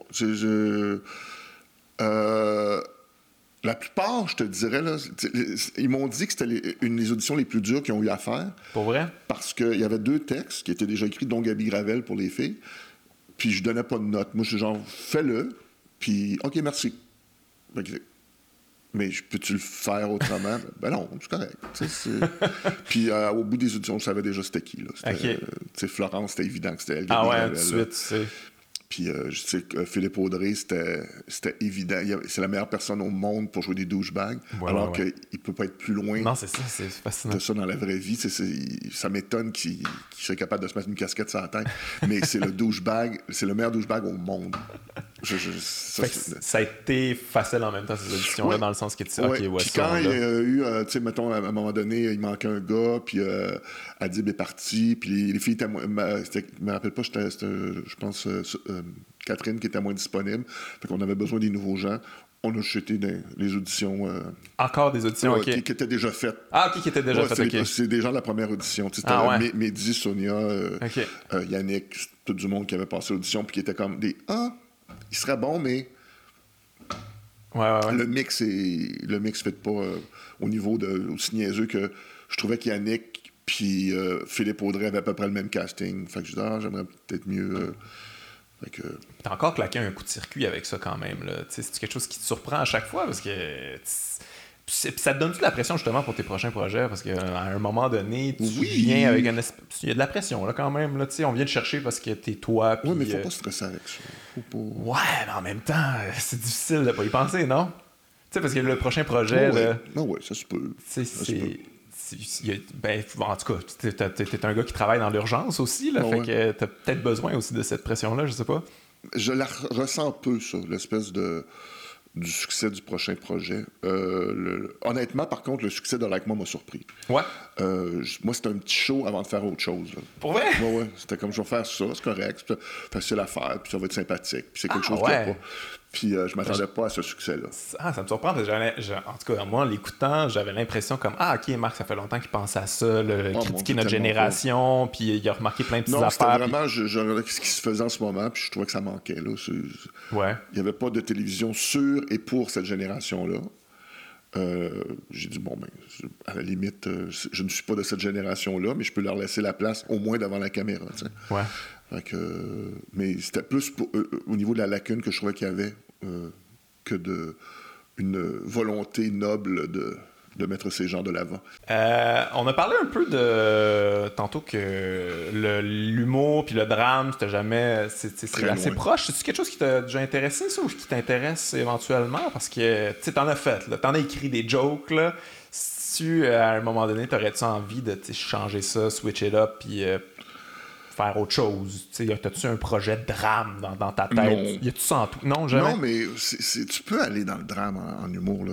Non, mais oui. Sujet, puis tu sais, faire peut-être, je sais pas, une espèce de comédie dramatique, un petit peu plus dans le drame. Peut-être. Ouais. Mais j'ai pas de projet là-dessus en ce moment. Non, zéro. OK. L'écriture humoristique sort facilement. Oui, ben, oui, c'est mon go-to, là. C'est quelque chose de naturel, c'est comme ma façon de m'exprimer, ma façon de... Il y en a qui font de la sculpture, moi, c'est ça que je fais. Ouais.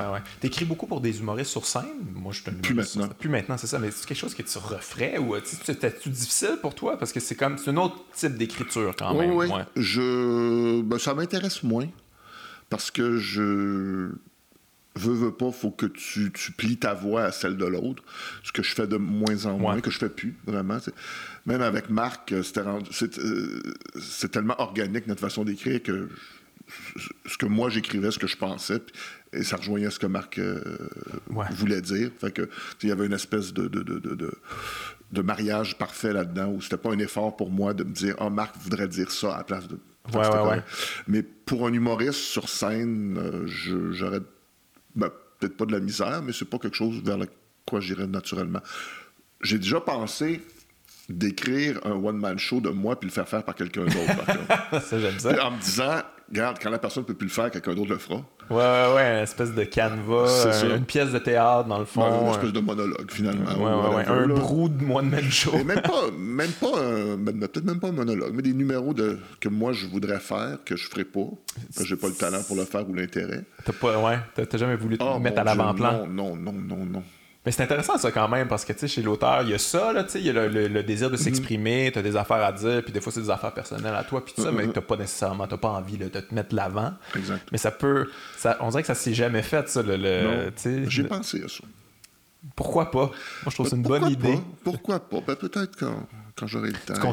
Tu consommes-tu beaucoup d'humour sur scène, des humoristes, quelque chose que tu suis cette scène-là? Pas énorme. Plus depuis Like Moi, parce qu'à cause des humoristes que je côtoie, et en les côtoyant eux autres, je vais aller des parties de fête et des salopes, puis j'en rencontre d'autres. Ouais. J'ai plus d'affinités et je connais plus d'humour, d'humoristes de maintenant à cause de Like Moi, que de v'là 20 ans ou de... Okay. Entre les années 90, où je travaillais avec des humoristes sur scène, les années 2000, je connais les gens parce que je vois dans les journaux, etc., mais je les ai pas côtoyés du tout. Toi, t'as travaillé pendant le boom, là, le boom de l'humour sur scène, Anthony Kavanagh, tu disais, je pense que c'est... T'as pas vu Michel Courtemanche à ce petit... Oui, tu travailles avec des grands talents aussi, quand même. Oui, je travaille avec Michel aussi. C'est qui le plus grand talent avec qui tu as travaillé? Probablement, tu vas me dire Marc, là, mais y en a-tu que tu... Ben, grand talent. Des grands talents comiques que tu donnes quelque chose, puis que c'est comme encore mieux que... C'est Marc et Anne, les deux. Anne est quelque chose. Anne, elle a... On parle toujours plus de Marc que de Anne, mais Anne, elle a une maîtrise de ce qu'elle fait. Alors que... Anne, il y a quelque chose de c'est plus qu'instinctif. Il y a une intelligence... Marc aussi. Là, c'est parce qu'on parle moins de Anne que de Marc. C'est pour ça que c'est une fille à comprendre. C'est quoi l'humour? Là? C'est plus que de l'instinct. Là. Fallait moins de même, fallait plus de même. OK. C'est solide. Là, tu vas pas la déstabiliser en disant « fallait pas de même ». OK. Elle comprend. Puis elle y va en ligne, il n'y a pas de retenue dans son affaire. Ça marche pas, c'est comme... c'est de la merde, ça. Elle catch, ouais. Puis elle n'a pas d'égo là-dedans, elle n'est pas blessée. Il faut qu'elle soit en confiance avec les gens qui... Mais c'est une fille qui... Quand elle a cette intelligence-là, en plus de l'instinct qui est... Ouais. Et elle a une palette. Elle peut jouer la pire colonne au monde, comme une comtesse la plus sophistiquée que tu peux pas avoir, fait que... C'est vraiment quelqu'un avec qui travailler de très agréable, comme Marc. Ouais. Alors, les deux ensemble, tu peux t'imaginer. Oui, ouais, c'était un dream team, là, ouais. Carrément. Mais... Puis... Ouais, okay. Ils sont toujours... La beauté de Marc et Anne, c'est quand tu es en montage. Ah ouais? Puis tu vois l'autre qui est en écoute quand le spotlight est sur un, il se passe tout le temps quelque chose. Okay. Tu peux toujours couper à l'autre, puis il y a quelque chose. Ouais. Il y a une étincelle, il y a quelque chose, il se passe quelque chose, il y a une réaction, il y a un sourcil qui se lève au bon moment. Il y a comme... Ils sont présents. Il y a une présence, ils sont là. Y a-t-il une forme de... Là, je pensais à Le cœur a ses raisons, mais bon, ça marche sur tous les projets. Une forme, pas une forme de compétition, mais avoir envie que ce soit le plus drôle possible, puis d'amener là, ton épaule à la roue, puis de faire comme non, mais moi, je veux dire, je peux pas juste... Au niveau des comédiens? Au niveau des comédiens, ouais, dans leur dynamique. Ça, c'est quelque chose que tu sentais qu'elle était comme moi aussi, je veux un peu de shine là-dedans. Dans le meilleur des cas, et Marc et Anne, c'est une synergie entre les deux. Okay. C'est comme... Naturellement, puis ils se font monter les deux. Là, c'est pas une compétition du tout. Mm-hmm. Et il y a pas deux personnes qui se trouvent plus drôles un que l'autre. Là, c'est... Ils se trouvent hilarants, les deux. À raison. Mais c'est pas une compétition. C'est un nourrit l'autre et vice-versa. Là. Fait que c'est Est-ce que tu penses retravailler avec Marc éventuellement aussi, comme vous n'avez trop fait? Vous voyez encore, j'imagine, vous parlez. Oui, on se voit régulièrement. C'est la première fois que vous aviez des... Ben, pas la première fois, là, mais vous aviez des projets séparés depuis longtemps. Là. Exact. Non, avec grand plaisir. Là. Ouais. Donc, à chaque fois, on se le voit. Là. Quand il y aurait quelque chose, quand on aurait l'idée... Mm-hmm. On va le faire. Toi, t'écris dans la vie? T'es un gars qui... T'es auteur.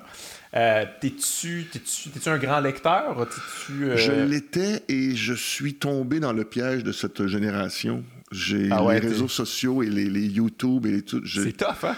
Ça n'a pas de sens. J'ai perdu un déficit d'attention maintenant. Oui, j'ai perdu la patience pour lire. Fait que je suis zéro maintenant. Fait que j'essaie de m'y remettre, mais avant ça, je pouvais avoir 3 livres en même temps que... Ouais. C'est un sur ma table de chevet, un sur dans le salon, tout. Puis maintenant, je... Ben déjà là, c'est un peu déficit d'attention, ton affaire, là, pas capable de te concentrer sur un, mais ouais. D'y retourner, alors que là, j'ai le même livre depuis 3 vacances. Là, c'est quoi? Ah, c'est un livre de science-fiction chinois. Oui, de science-fiction chinois. C'est extraordinaire, c'est une trilogie. Ça s'appelle Le problème des 3/4. OK, je connais pas. C'est extraordinaire. Ah ouais, OK. Mais t'as de la misère à le finir. T'sais, il va paragraphe par paragraphe. C'est le dernier. Il me reste... je le lis sur Kindle. Il me reste 10% à lire. Ça finit pas bien. Pour l'humanité. J'en dis pas plus. C'est qui tes auteurs préférés en roman? Puis tout ça, t'as-tu... dans le temps que j'en lisais plus, j'aimais beaucoup... roman, là, quelqu'un qui ça me parlait... Douglas Copeland, j'aimais beaucoup. Okay. Il écrit Generation X, puis c'est lui qui a trouvé en fait cette nomenclature-là pour cette génération-là. Puis par la suite, d'autres. Ben, j'aimais beaucoup le roman américain des années 80, 90, cette génération-là, là, une espèce de ce qui était les millénarios d'aujourd'hui à cette époque-là, dont je faisais partie. Ouais. Le propos social, puis quand c'était proche de notre réalité, comment est-ce qu'il s'appelle, donc, celui qui a écrit... on en a parlé récemment. Bret Easton Ellis. Exactement. Le American Psycho, etc. Qui est très critique des millénarios. Exactement. T'as-tu cette vision-là, en tant que Génération X, toi? Ouais. Oui. T'as-tu cette vision-là, parce que là, tu vas écrire une série encore un peu sur les... De jugement et de... Ben, je sais pas si... Oui, il juge, là. J'ai l'impression qu'il juge beaucoup, là, mais oui, là, tu sais, ça critique la victimisation, puis, tu sais, tous les social justice warriors, puis on se valorise par en tant qu'opprimé, puis tout ça. C'est quelque chose qui... Ou tu n'as pas d'opinion là-dessus? Non, j'ai une opinion. Ah ouais, pas... Non. Toi, ça prend une opinion, maintenant. Non, mais ce que je déplore, c'est que ces gens-là, qui ont eu 30 ans, qui ont eu 20 ans, qui ont eu 25 ans, prends-les à leur époque, mets-les à l'époque aujourd'hui, avec la réalité sociale, ils vont faire exactement la même chose. Mm-hmm. Exactement la même chose. Fait que le regard, t'as pas vécu la même chose, tu ne le sais pas ce qui se passe en ce moment, tu sais pas c'est quoi la réalité, tu sais pas c'est quoi de travailler à 35 ans, d'avoir encore des colocs parce que tu pourras jamais te payer de maison. Tu ne sais pas c'est quoi. Oui, c'est plus difficile. Exactement. Oui, c'est plus difficile. Mm-hmm. Il y a des sensibilités qui sont plus aiguisées qu'ils l'étaient à l'époque là, par rapport aux problèmes sociaux, etc., que c'est pas nécessairement de mauvaise chose. Et pour les... traiter de ça, bien souvent, on va dans l'extrême. Tu sais, au niveau d'une sensibilité extrême par rapport à ces causes, c'est un balancier. Ça va revenir au moment... On en est là en ce moment. Ouais, puis des fois, on cherry-pick certains trucs qu'on trouve épouvantables, puis on prend ça, on généralise ça, puis c'est ça la réalité, finalement. Puis avec le recul, regarde, va voir un fil de nouvelles de 20 ans, de 30 ans. C'était pas mieux. Ouais. C'était vraiment pas mieux. Tu sais, t'avais le sida, t'avais le monde qui mourait à gauche, à droite. Ouais. T'avais l'homophobie, ça faisait partie des gènes. Là. Ouais. C'était même pas considéré. Tu pouvais pas voir deux gars se tenir la main dans une émission de TV. Ça n'existait pas. Ouais. Tu sais. Fait... J'ai l'impression que les jeunes, en ce moment, ils veulent que ça progresse, ça continue à progresser tout le temps. Puis j'ai l'impression que je découvre qu'il y a des gens qui sont comme « Non, c'est bon, là, on a des acquis, ça, c'est fait, là, ça, c'est... Si vous chialez pour rien, vous victimisez, mais tout va bien. C'est comme, ouais, non, je pense pas. Il y a toujours des affaires à améliorer quand même. Pour atteindre un point qu'on trouve confortable à une époque, ça prend toujours ces personnes-là qui vont aller beaucoup plus loin et qui rendent tout le monde inconfortable pour avoir qu'il y ait un retour du balancier où on se dit « Ah, OK, ici, on est correct. Ici, on est bien. » À un moment donné, on sera plus bien là.